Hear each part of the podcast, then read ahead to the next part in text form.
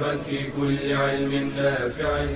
ينمو العلم ويتقدم بتقنياته ومجالاته ومعه نطور أدواتنا في تقديم العلم الشرعي.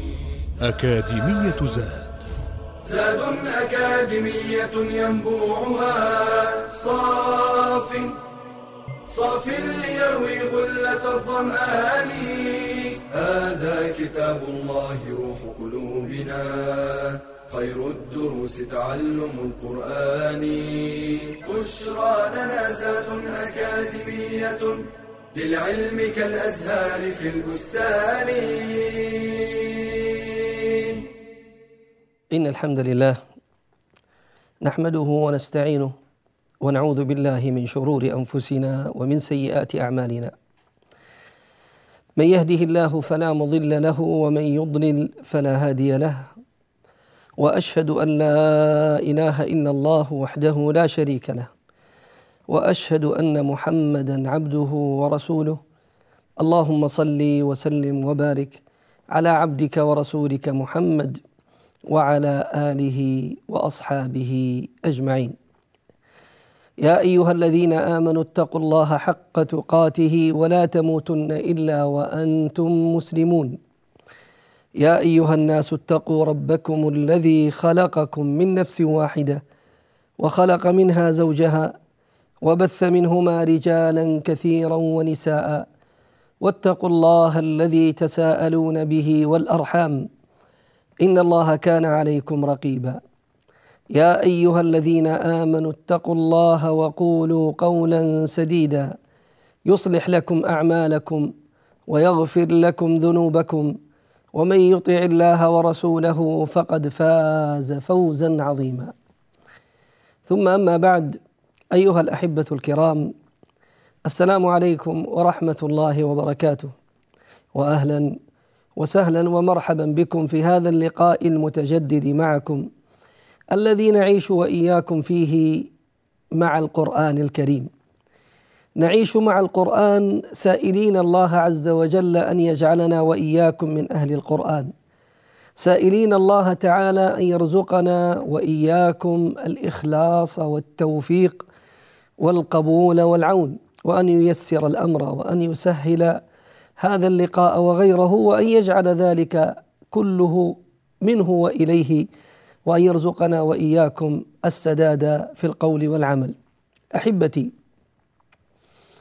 في هذا اللقاء سنبتدئ بإذن الله تبارك وتعالى الحديث عن سورة من سور الجزء الثلاثين الجزء الذي يسمى بجزء عم.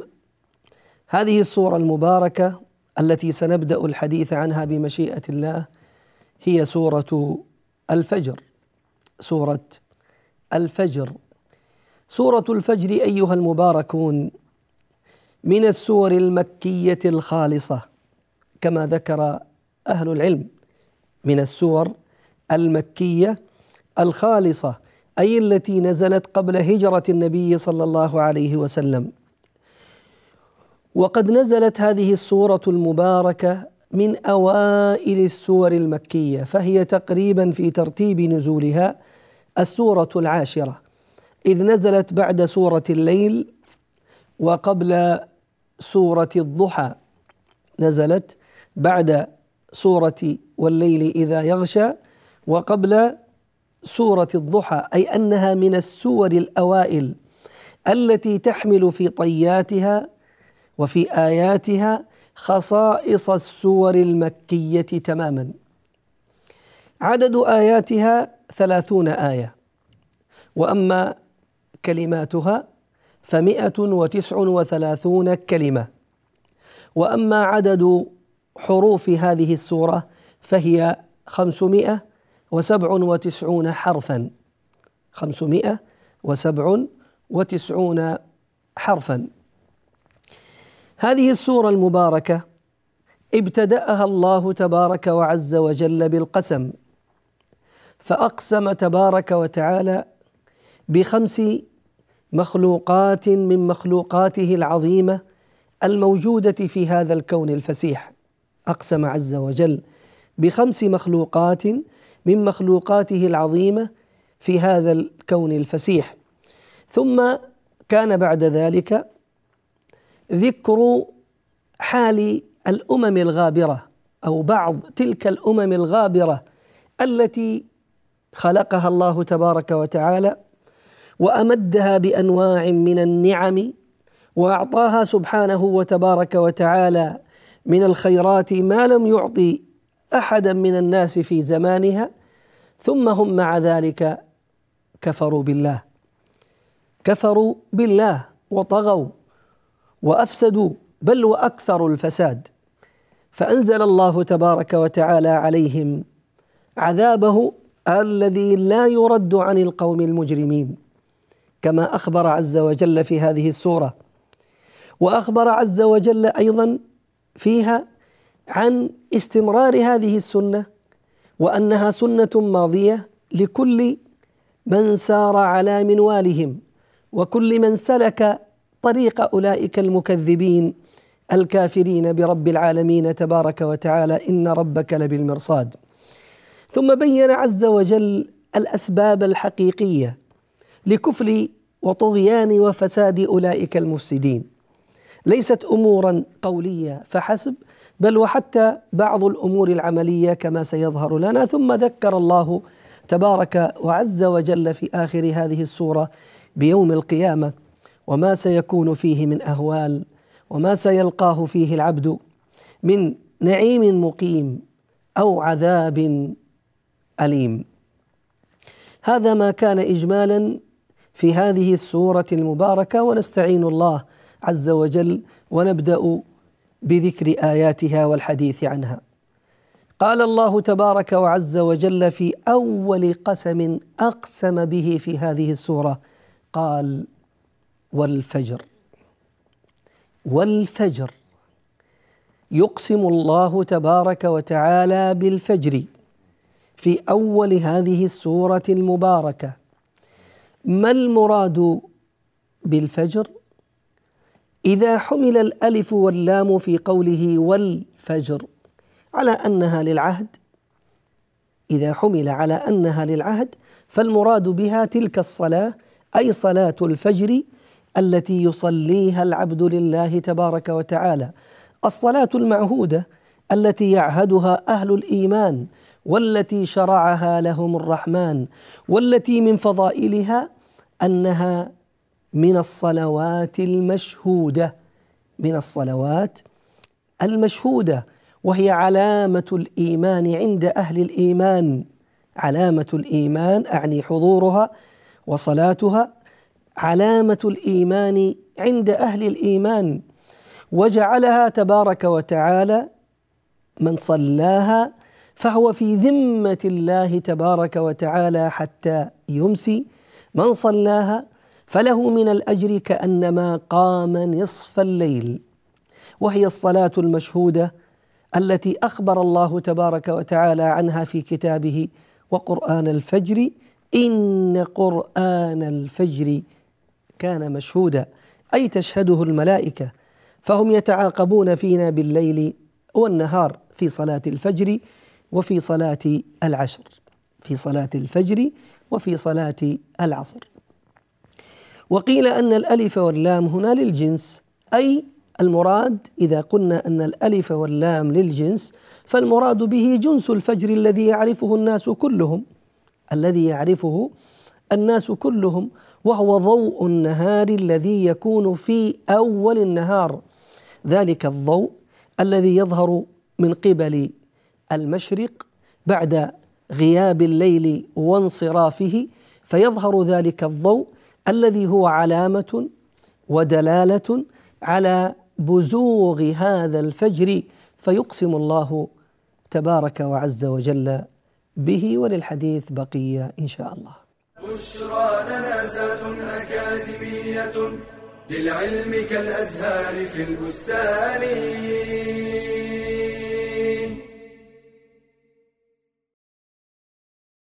من رضي بالله ربا حقت عليه طاعته وعبادته.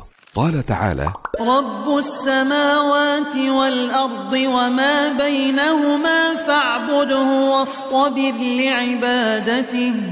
والصبر على أداء الطاعات أكمل من الصبر على اجتناب المحرمات. وطاعة الله تحتاج إلى أنواع من الصبر كالصبر على الإخلاص فيها ومدافعة دواعي الرياء والغرور والصبر على الاتباع فيها وتكميلها والصبر على ترك التقصير فيها والابتداع والمداومة عليها وعدم الانقطاع. قال تعالى وأمر أهلك بالصلاة واصطبر عليها لا نسألك رزقا نحن نرزقك والعاقبة للتقوى. ومن صبر على الطاعة أثيب عليها عند العجز عن فعلها. قال صلى الله عليه وسلم إذا مرض العبد أو سافر كتب له مثل ما كان يعمل مقيما صحيحا. والمداومة على الطاعة تقود إلى حسن الخاتمة. فإن الكريم قد أجرى عادته بكرمه أن من عاش على شيء مات عليه ومن مات على شيء بعث عليه. فاصبر على طاعة الله حتى تلقاه. قال الحسن البصري رحمه الله إن الله لم يجعل لعمل المؤمن أجلا دون الموت. ثم قرأ واعبد ربك حتى يأتيك اليقين.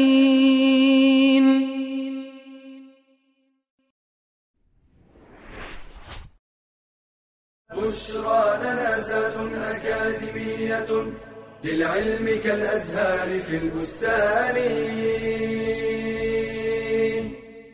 حياكم الله أيها المباركون. أحمد الله تبارك وتعالى إليكم وأصلي وأسلم على سيد رسول الله وعلى آله أجمعين وبعد.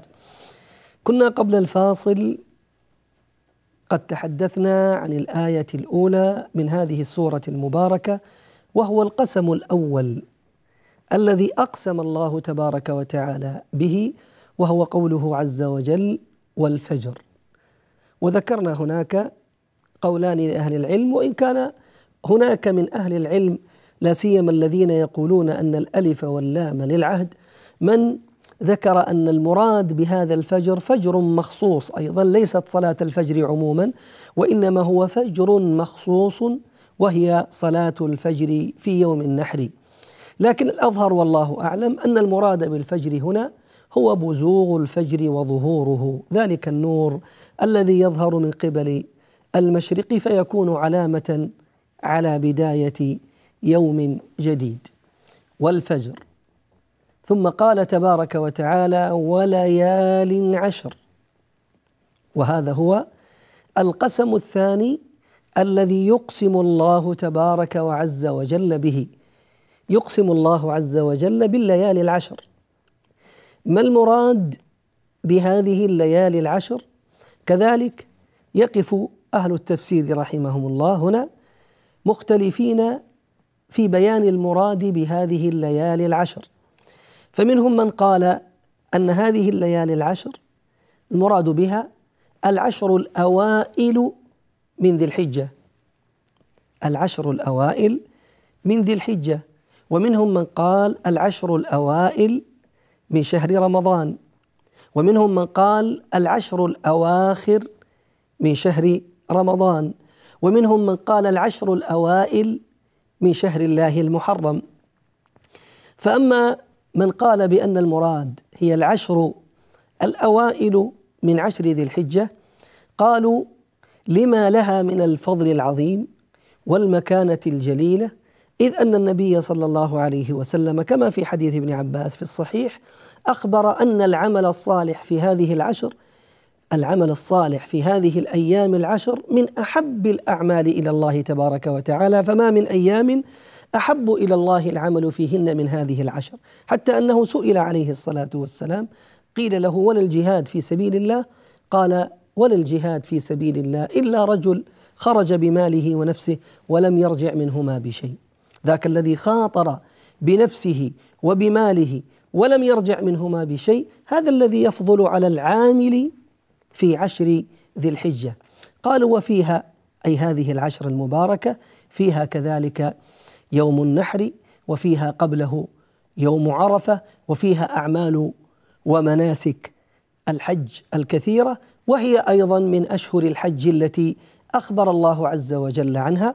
قالوا فلهذا كله هي المراد بقوله عز وجل وليال عشر وأما القائلون بأن المراد بالليالي العشر الأواخر من شهر رمضان فذاك لفضلها العظيم الذي ورد عن النبي صلى الله عليه وسلم من ثبوت تحري ليلة القدر فيها ومن اعتكافه عليه الصلاة والسلام فيها ومن أيضا فرضية إخراج الزكاة فيها إلى غير ذلك فقالوا هي الليالي العشر التي أقسم الله عز وجل بها هنا. ومنهم من قال العشر الأول وهي عند بعض أهل عند بعض أهل العلم الذين يقولون أن القرآن أنزل في أول رمضان وليس في آخره. ومنهم من يقول كما قلنا أنها العشر الأول من شهر الله المحرم لأنهم يرون أن ذاك بداية العام وفجر أول يوم من أيام المحرم هو بداية عام جديد يستقبله هذا المؤمن.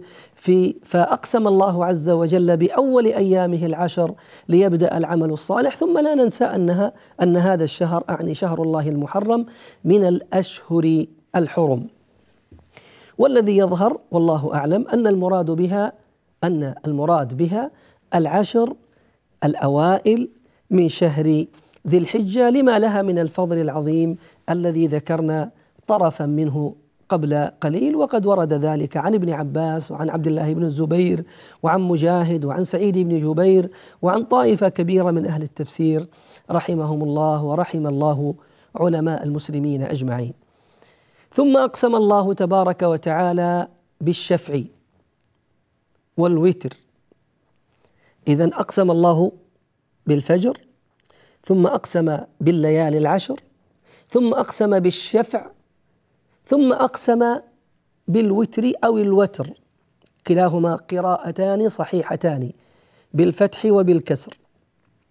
فقرأ بعض أهل بعض أهل العلم وهي قراءة حمزة والكسائي بكسر الواو وقرأ الباقون بالفتح والوتر والشفع والوتر. ما المراد بالشفع وما المراد بالوتر؟ كذلك هنا يختلف العلماء اختلافا كبيرا حتى أوصلهم الإمام الحافظ ابن كثير رحمه الله أوصل أقوال العلماء في اختلافهم في في في المراد بالشفع وفي المراد بالوتر أو الوتر إلى سبعة أقوال ومنهم من زاد في ذلك. بل إن بعض أهل العلم توقف في هذه المسألة بعد سرده لأقوال العلماء وذلك للاختلاف البين وعدم وجود المرجح عنده في مثل هذه المسألة. وذاك المنحى هو الذي نحاه الإمام أبو جعفر بن جرير رحمه الله الحافظ الإمام العلامة صاحب التفسير الضخم. فقد سرد أقوال أهل العلم في هذه المسألة وذكر أقوال العلماء فيها بأسانيده كالمعتاد.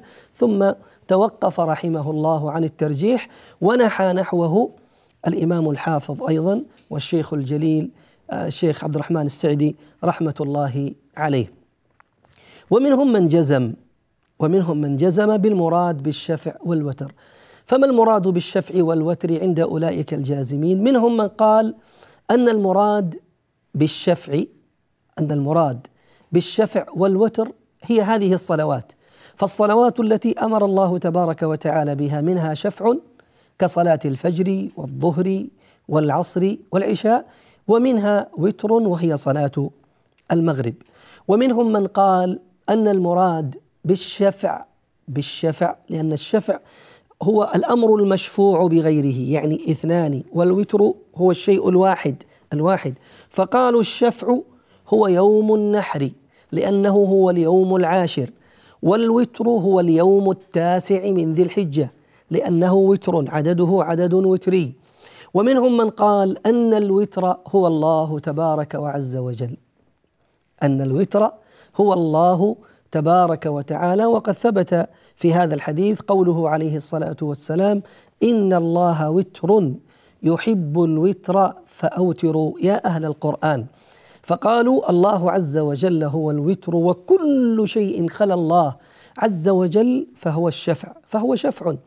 كما قال تعالى ومن كل شيء خلقنا زوجين فكل شيء موجود في هذا الوجود من انسان أو حيوان أو نبات أو جماد هو في الحقيقة شفع زوجين اثنين قالوا حتى النواه حتى نواة الخلية التي كان يعتقد بعض العلماء أنها هي المركز وهي المستقر وهي شيء واحد وجدوا أن هذه النواة بداخلها مركز وحول هذا المركز يعني هناك أشياء تدور عليه تدور إلكترونات وغيرها تدور حول هذه النواة فلم يستقم حتى أمرهم لم يستقم حتى أمرهم في النواة التي هي داخل الخلية فوجدوا أنها ليست وترا. وعلى هذا قالوا فكل شيء في خلق الله تبارك وتعالى الذي خلقه. كما ذكرنا من إنسان وحيوان ونبات وجماد هو في الحقيقة شفع والوتر فقط هو الله عز وجل وتبارك وتقدس. ومنهم من قال الشفع والوتر كل خلق الله فمن خلق الله شفع ومن خلق الله تبارك وتعالى وتر. وعلم ذلك عند الله ومرده إليه تبارك وتعالى أي أن المراد بالمعنى بمعنى الشفع والوتر الله عز وجل فأنا يعني أقف هنا وأتوقف في بيان المراد كما توقف من هو أعلم منا وأجل منا من أهل العلم رحمهم الله جميعا. ثم أقسم الله تبارك وتعالى في القسم الخامس فقال وليال عشر. قال عز وجل والليل عفوا أقسم الله تبارك وتعالى في القسم الخامس فقال والليل إذا يسر. والليل إذا يسري الليل المعروف الذي نراه الذي يسدل ظلامه على هذه على هذه البسيطة على هذا الخلق الذي خلقه الله تبارك وتعالى أجمع. والليل إذا يسري إذا تولى وذهب بعد أن بسط ظلامه على هذه الخليقة أو إذا أقبل كما قال بعض أهل العلم وللحديث بقية إن شاء الله بعد الفاصل.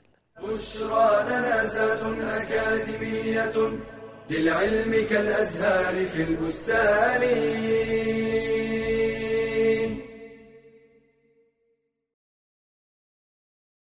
منذ خلق آدم عليه السلام وحتى يومنا هذا يقوم الصراع بين الحق وأهله والباطل وأهله ويفتح الله بينهما بحكمه فهو سبحانه الفتاح. فالفتاح هو الحاكم بين عباده بالعدل. قال تعالى ربنا افتح بيننا وبين قومنا بالحق وأنت خير الفاتحين.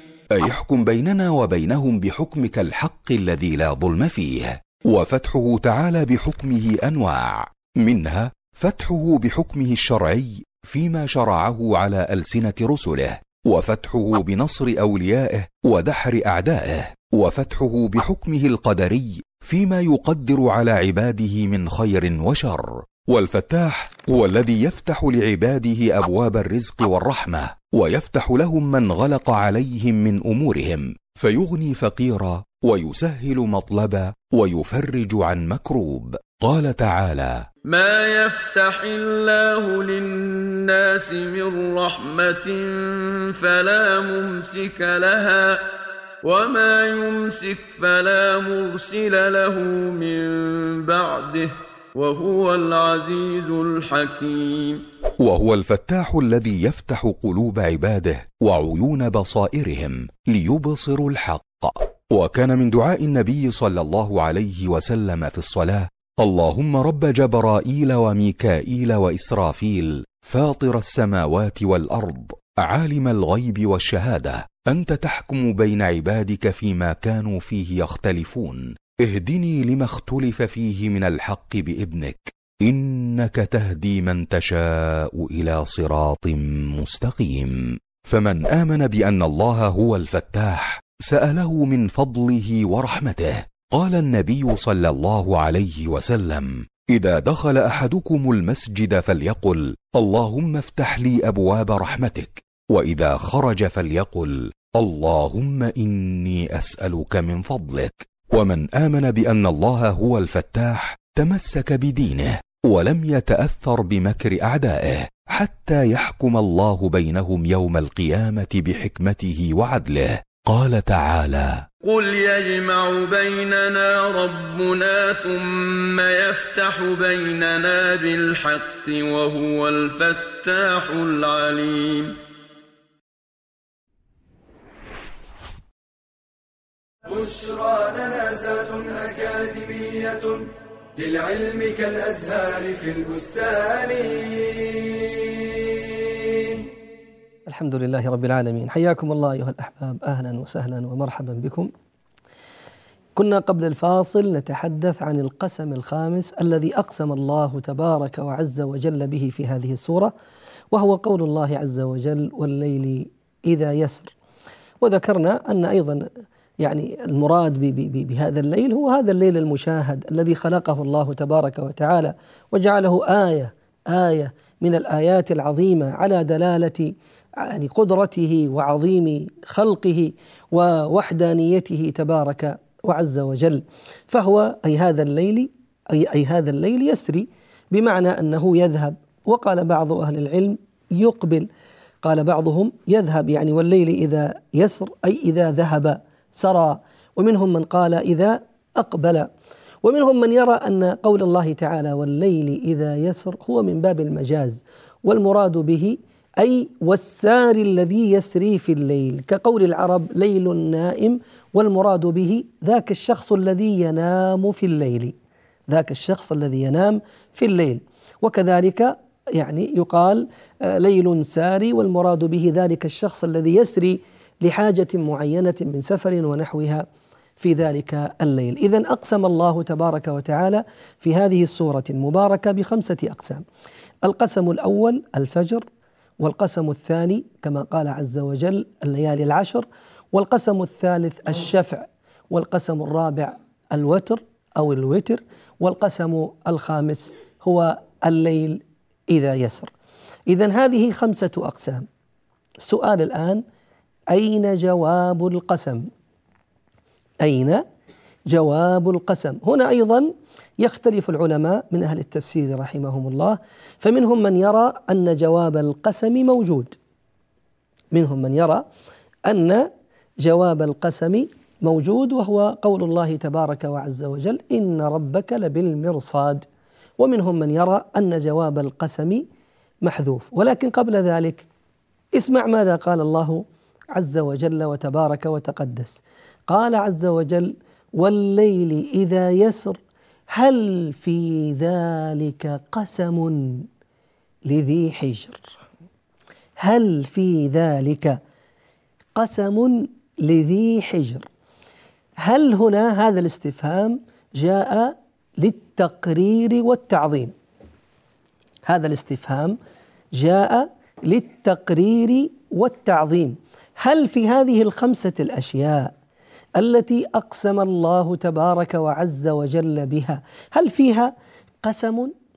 يعني هل مثل هذه الخمسة الأشياء المعظمة التي عظمها الله عز وجل هل فيها بالفعل قسم لصاحب حجر أي لذي عقل؟ فالمراد بالحجر هنا العقل المراد بالحجر العقل وسمي العقل حجرا لأنه يحجر أي يمنع صاحبه من ارتكاب المعاصي والزلات والهفوات والأمور المنكرة. فهو يحجره فهو يحجره عن فعل ما لا يليق.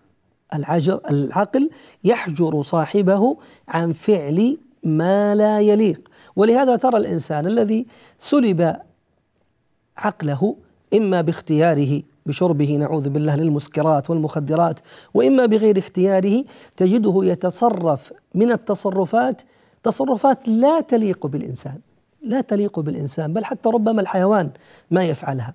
لماذا؟ لأن عقله غاب عنه فليس معه ما يحجره ما يمنعه عن فعل هذه القبائح. والإنسان السوي الذي آتاه الله عز وجل عقلا يمتنع بعقله عن فعل كل قبيح. ولهذا قال الله عز وجل هل في هذه الخمسة الأشياء؟ والأمر كذلك. نعم يقرر الله عز وجل ذلك ويعظم هذه المقسوم بها. هل في ذلك قسم لذي حجر؟ جواب القسم قلنا منهم من قال أنه موجود وهو قول الله تبارك وتعالى إن ربك لبالمرصاد. ومنهم من قال أنه محذوف.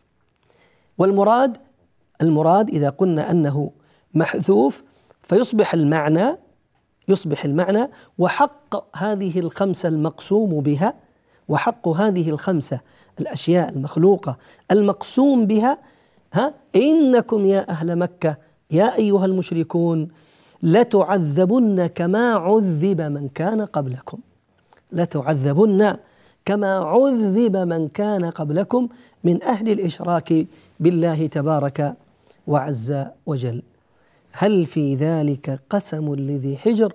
ثم أخذ الحق تبارك وتعالى يبين لنا طرفا من عظيم قدرته وروعة إبداعه وجمال صنعه لأمم كانت قبلنا.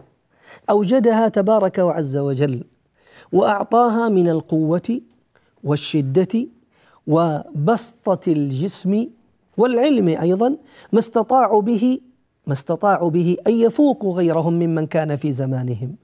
ومع ذلك لم تستخدم تلك النعم في طاعة المنعم.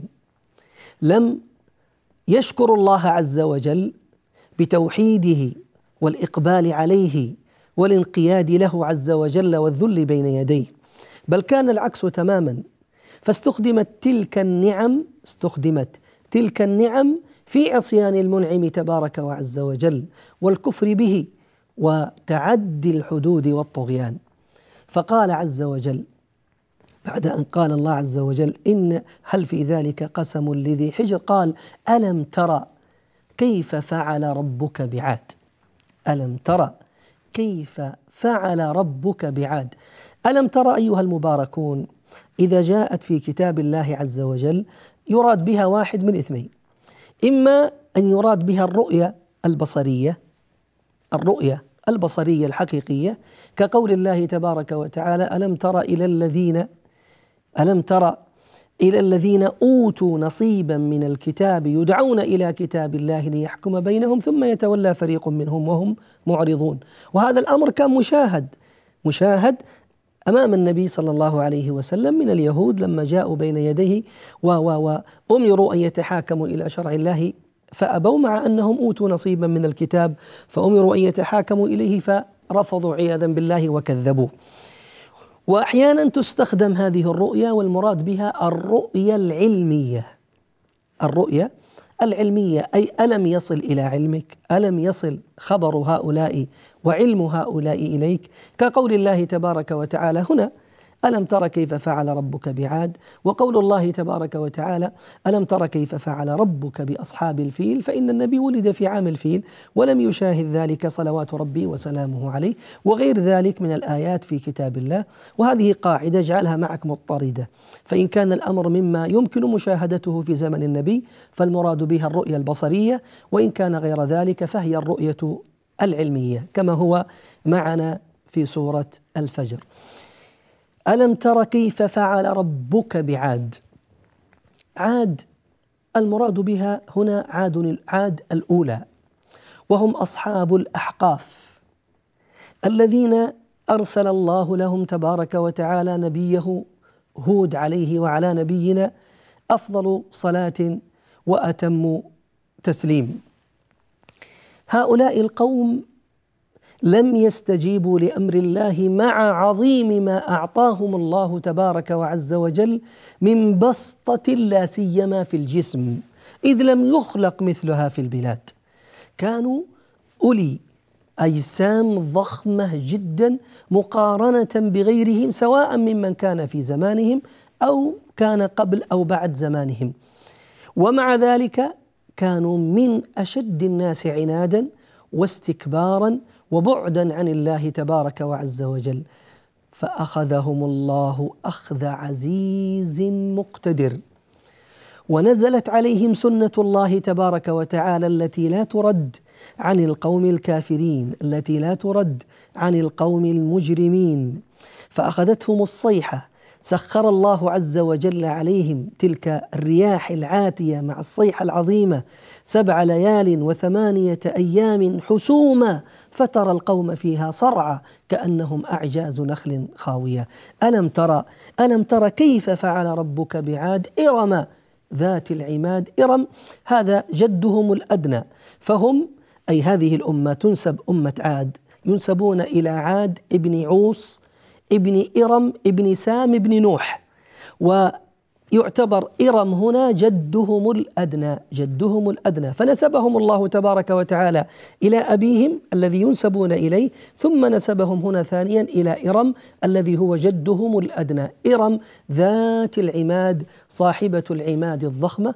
وإن شاء الله عز وجل للحديث بقية عن هذه الأمة وعن غيرها من الأمم المتجبرة. أسأل الله عز وجل لي ولكم التوفيق والفلاح وأن يجعلنا وإياكم من خيرة عباده أجمعين. والسلام عليكم ورحمة الله وبركاته. يا راغبا في كل علم نافع متطلعا لزيادة الإيمان. وتريد سهلا النوال ميسرا يأتيك ميسورا بأي مكان. زاد زاد أكاديمية ينبوعها. صاف صاف ليروي غلة الظمآن. بشرى لنا بشرى لنا بشرى لنا. زاد أكاديمية للعلم كالأزهار في البستان.